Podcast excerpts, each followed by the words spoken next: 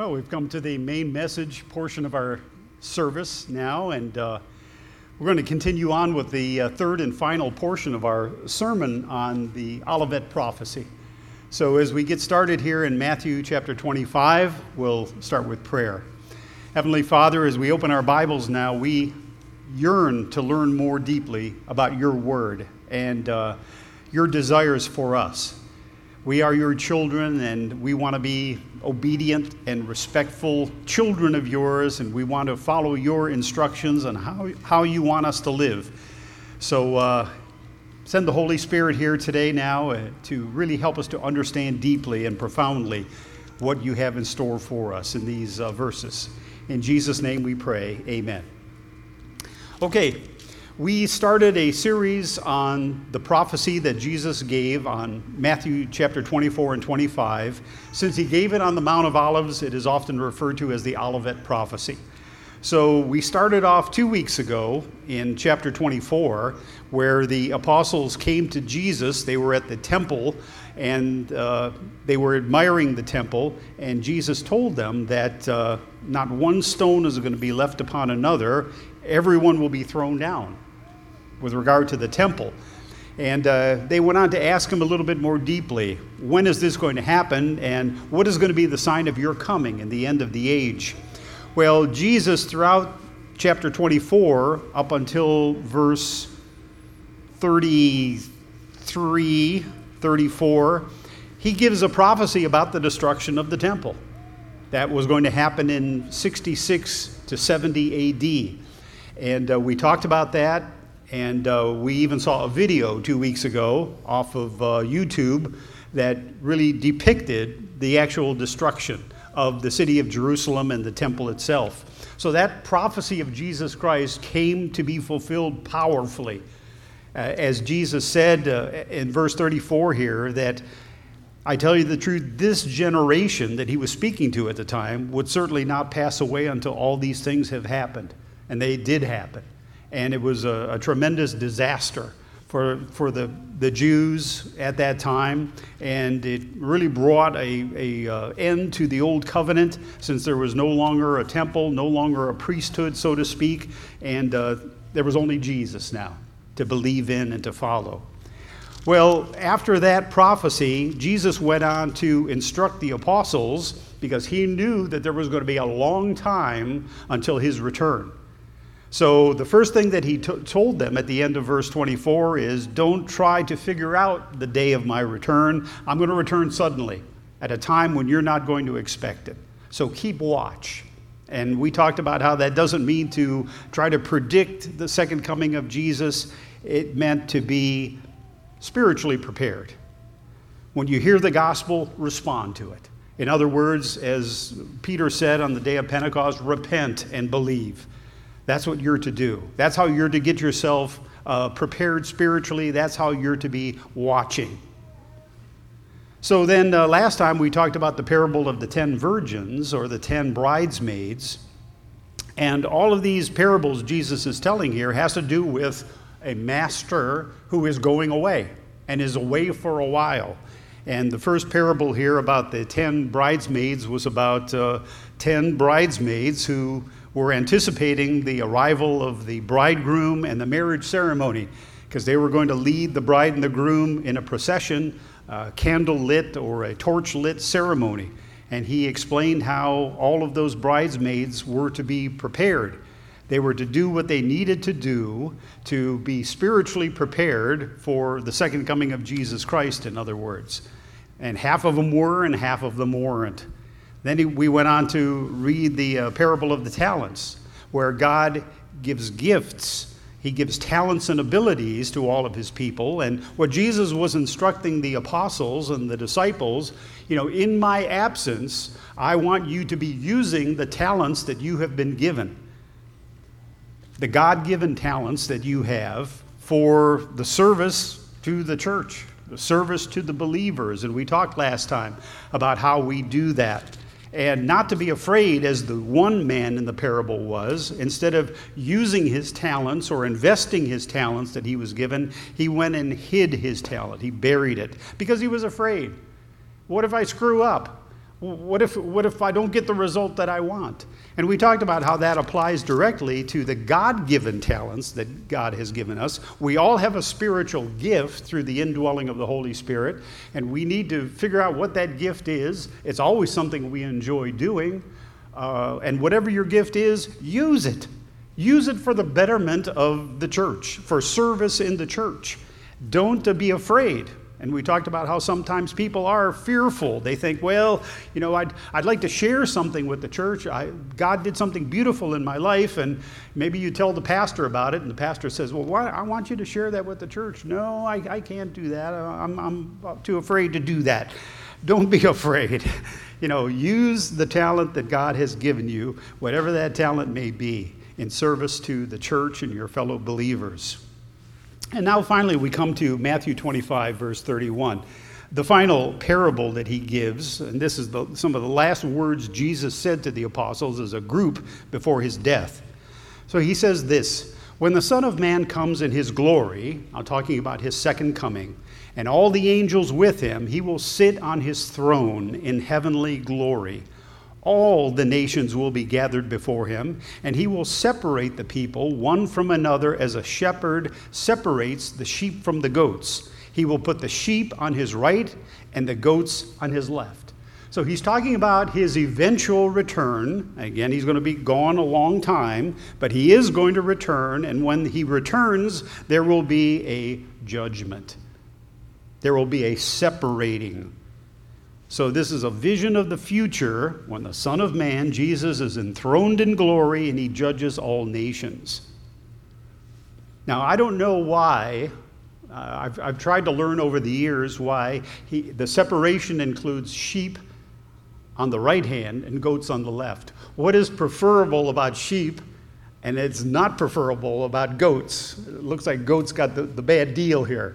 But uh, as much as I can learn, sheep are the type of animals that are more easily shepherded. They are more prone to stay in a flock and to be guided by a shepherd. That's one thing I learned. Where goats are not. goats want to go off on their own. You know, shep- sheep will eat certain things that the shepherd provides for them, grazing land. Goats tend to eat just about anything they want. you know, they, they, they're mavericks. They're harder to control, harder to, to herd. That's about all I can, I can understand about the difference between sheep and goats. Why did God pick the sheep to be the good people? He's the great shepherd, and he, he shepherds the sheep, and the goats get the, the raw deal. they're the bad ones, they're, they're the bad boys. But notice verse 34 Then the king will say to those on his right, Come, you who are blessed by my Father, take your inheritance. Now, take note here salvation is not about earning, but about inheriting. It's about sharing in Jesus' life. And we are going to inherit through Jesus Christ what he is going to have, what he has now. He is going to share that with us as the sons and daughters of, of the Father. So take your inheritance, the kingdom prepared for you since the creation of the world. So this has been God's plan all along. From the time of the creation of the world, God has had this in mind that He was going to create this human race, and His goal would be for us to become sons and daughters of God, to inherit what His Son Jesus Christ has inherited, and to share in it. And you know what? We, we talk about this now, but our minds, our physical minds, can't perceive what this is going to entail. Jesus Christ, Lord of the universe, is going to share his inheritance with us. So we try to think about that and try to get deep with that, but I think that there's some sort of a mental blockage that we have. I don't think our minds are capable of understanding what that is going to include in the future. But I'll tell you what, it's going to be great. Mind has not, uh, eye has not seen, nor ear heard, nor our human minds can even contemplate what that's going to be like, what God has prepared for us. Now, why do the sheep share in this inheritance? he gives a reason here, an example. Verse 35 For I was hungry, and you gave me something to eat. I was thirsty, and you gave me something to drink. I was a stranger, and you invited me in. I needed clothes, and you clothed me. I was sick, and you looked after me. I was in prison, and you came to visit me. So these are acts of service. When you become a Christian, these are things that normally and regularly should take place in our lives. We should be like Jesus. When Jesus came down to this earth, he served those he came in contact with. We, as Christians, as God's sons and daughters, should have the same mindset. We should be looking for opportunities of service. Verse 37 Then the righteous will answer him, Lord, when did we see you hungry and feed you, or thirsty and give you something to drink? When did we see you a stranger and invite you in, or needing clothes and clothe you? When did we see you sick or in prison and go to visit you? The king will reply, I tell you the truth, whatever you did for one of the least of these brothers of mine, you did it for me. So, good works, yes, but specifically, good works toward who? The church. Jesus is talking about you did it to the least of these brothers of mine. He's not talking here about the world necessarily, he's talking specifically about fellow church members. That he's going to call a church. It started on the day of Pentecost. And He wants our main focus to be on our fellow believers, the brothers of Jesus Christ. He says, when you do it for them, you've done it for me. Now, He's not ruling out good works toward people in the world. But our priority should be good works toward fellow church members. He places emphasis on the sheep, okay? Now, let's turn to something Jesus said earlier in Matthew 10, verse 40. Matthew 10, verse 40, he says something similar here. When he's about to send the apostles or the disciples out for ministry, he says this He who receives you receives me, and he who receives me receives the one who sent me. Anyone who receives a prophet because he is a prophet will receive a prophet's reward, and anyone who receives a righteous man because he is a righteous man will receive a righteous man's reward. And if anyone gives even a cup of cold water to one, again, of these little ones because he is my disciple, I tell you the truth, he will certainly not lose his reward. So, receiving Jesus' disciples equals receiving Jesus. So we're not saved by works of charity, as important as they are, but we are saved by receiving Jesus, who is presented to us in the presence of fellow church members. So we should be all about good, good works. It comes naturally if you are a Christian. It should be in your heart to look out for needs and to do your part to serve others, but specifically in the church. That's what Jesus is saying here. Notice what Paul said in Galatians 6, verse 9. He says something very similar. Galatians 6 and verse 9. Good works are great. We should be doing them all the time. But specifically, most importantly, toward fellow church members. Galatians 6 9, let us not become weary in doing good, for at the proper time we will reap a harvest if we do not give up. Therefore, as we have opportunity, let us do good to all people, especially to those who belong to the family of believers. So, isn't there an old saying that charity starts at home? And it does, as far as God's church is concerned. So try to do good works for everybody, but most importantly, be looking out for your fellow church members and try to find out what you can do for them. So, the basis for salvation and judgment is one and the same our response to Jesus' words. He goes on in verse 41 of Matthew 25. Then he will say to those on his left, here's the goats, Depart from me, you who are accursed, into the eternal fire prepared for the devil and his angels. For I was hungry, and you gave me nothing to eat. I was thirsty, you gave me nothing to drink. I was a stranger, and you did not invite me in. I needed clothes, and you did not clothe me. I was sick in prison, you did not look after me. They will also answer, Lord, when did we see you hungry or thirsty, or a stranger, or needing clothes, or sick, or in prison, and did not help you? He will reply, I tell you the truth, whatever you did not do for one of the least of these, you did not do for me. Then they will go away to eternal punishment, but the righteous to eternal life. so, in other words, I'm not saying that good works is what saves us. We're saved by grace, by God's goodness. But good works are something that should flow naturally out of us those of us who are saved. We have so much to be joyful for, we have so much we're looking forward to. And as Christians filled with God's Holy Spirit, we should have the same attitude that Jesus had of looking out for the needs of others and doing our part, sometimes without even being asked to do it. Because that's God's goodness, it's God's grace flowing out of us. So, are we going to be the trusting sheep who gladly share in all that Jesus, the great shepherd, possesses? Or are we untrusting goats who turn away from the master and his gifts? Do we receive Jesus as the king that he is, or do we reject him? Or do we just put off any decision about him till a future time when all of a sudden it's too late and time has run out? So that's what these parables are saying. Jesus is saying, okay, I'm going away, I'm going to be gone for a long time. Here's what you need to be doing in the meantime. You need to get spiritually prepared. What does that mean? You need to, as you hear the gospel, you need to respond to it. Don't put it off.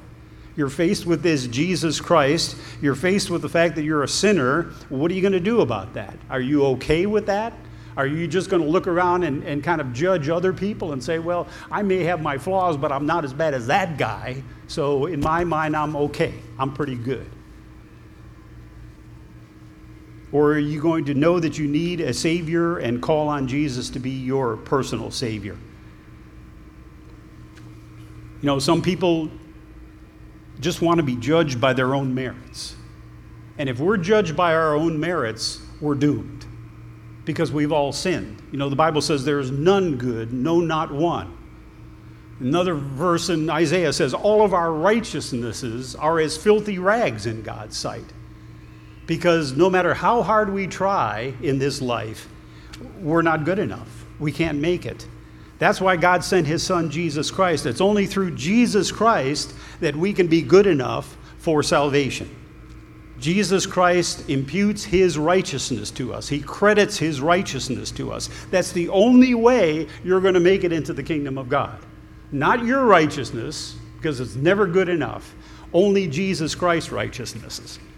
That's why there's the parable again we talked about a few weeks ago, where there's a great feast, a wedding celebration, and a feast. And the master says to his servants, Go out and bring anybody in to this feast to celebrate, okay?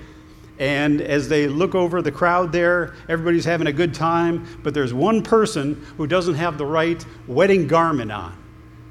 And this person gets kicked out. What does that mean? Well, when we come to the great celebration of our salvation after Jesus returns, the great wedding banquet, that's going to take place, we all have to have the right wedding garment on, and it's going to be the, the white righteousness of the saints that comes through our Savior Jesus Christ. He gives us the garment to put on, it's His righteousness, not our own.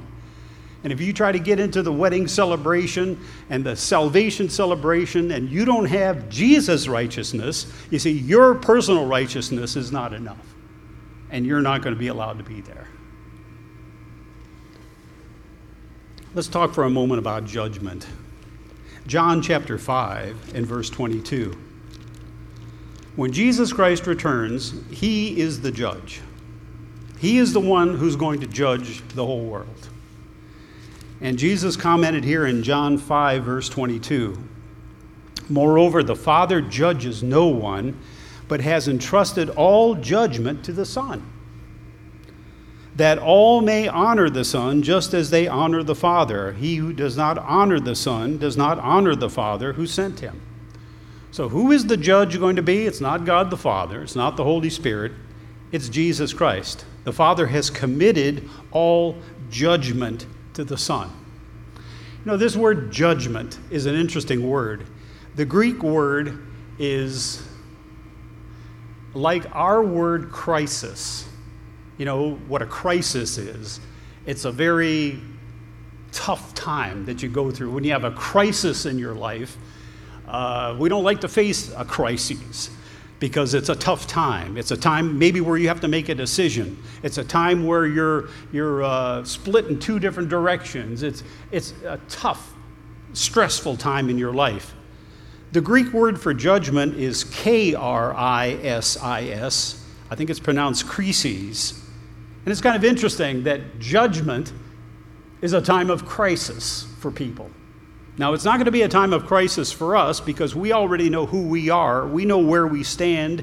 We've come under the blood of Jesus Christ. We're one of the sheep in the flock because we're not relying on our own goodness to make it. We're relying on the grace of God and the righteousness of Jesus Christ. But for a lot of people who don't know Jesus Christ, or who have rejected Jesus Christ, or who don't believe in Jesus Christ, all of a sudden, at the time of Jesus' return, they are going to come face to face with Jesus Christ.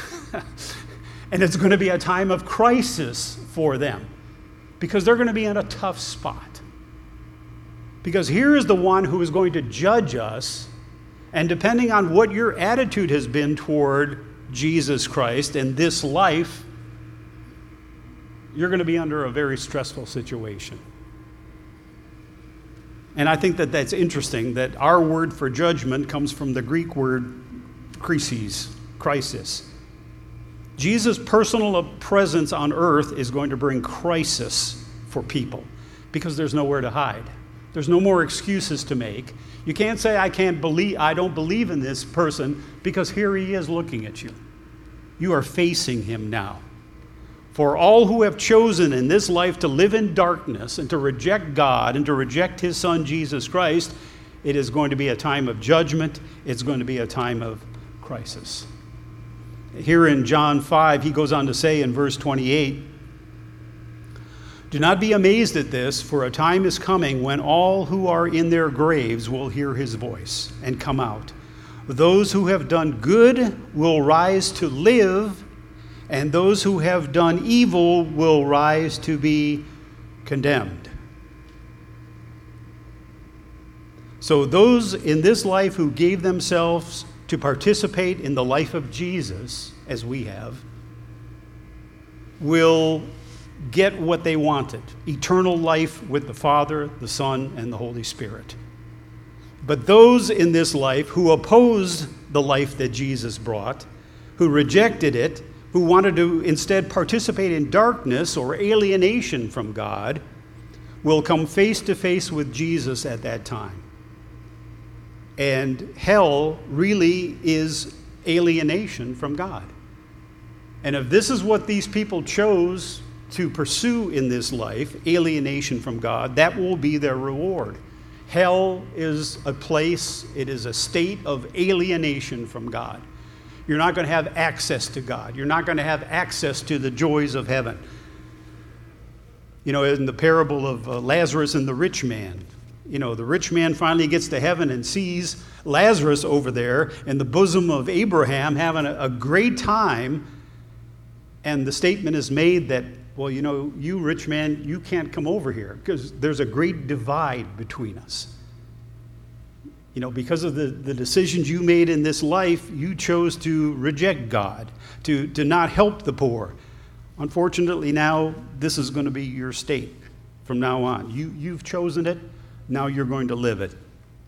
So Jesus is the judgment. When he returns, he is going to come face to face with everybody who has ever lived and it's going to be a time of crisis for them. if you have chosen Jesus in this life, if you live in relationship with Him, Well, you are a member of the flock of sheep that are going to inherit your reward. You're going to be co inheritors with Jesus, the Lord and King of the universe.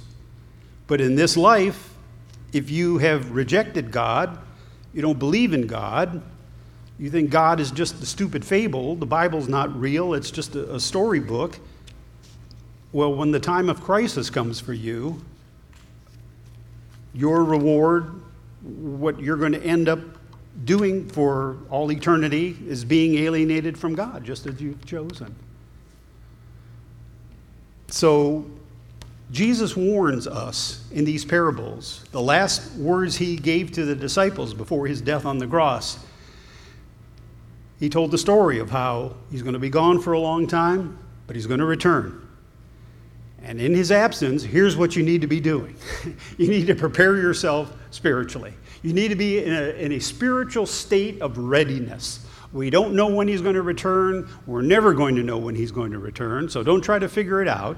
And a lot of Christians waste a lot of time trying to figure out when Jesus is going to return instead of doing what they were told to do, of using the gifts that God has given you to serve, especially in the church, to seek to take care of the needs of others. Whenever you see that need, especially in the church, And when Jesus Christ returns, if you've been doing the things that you should be doing, you're going to be welcomed into that flock of sheep and inherit what God has prepared for you. So it's a strong warning by Jesus Christ, and we as his disciples need to understand and be about the Father's business and be doing what he has instructed us to do. We're called to make his presence known to others. We do so through acts of mercy and words of testimony. Let us be faithful in this gospel work as an expression of our trust in our Master, whose return we await. And finally, and right at the end of your Bibles, Revelation 22, I like what uh, John writes here in the book of Revelation, chapter 22, verse 20. Right at the end of the book, he says this he who testifies these things, that is Jesus Christ, says, Yes, I am coming soon. Amen. Come, Lord Jesus.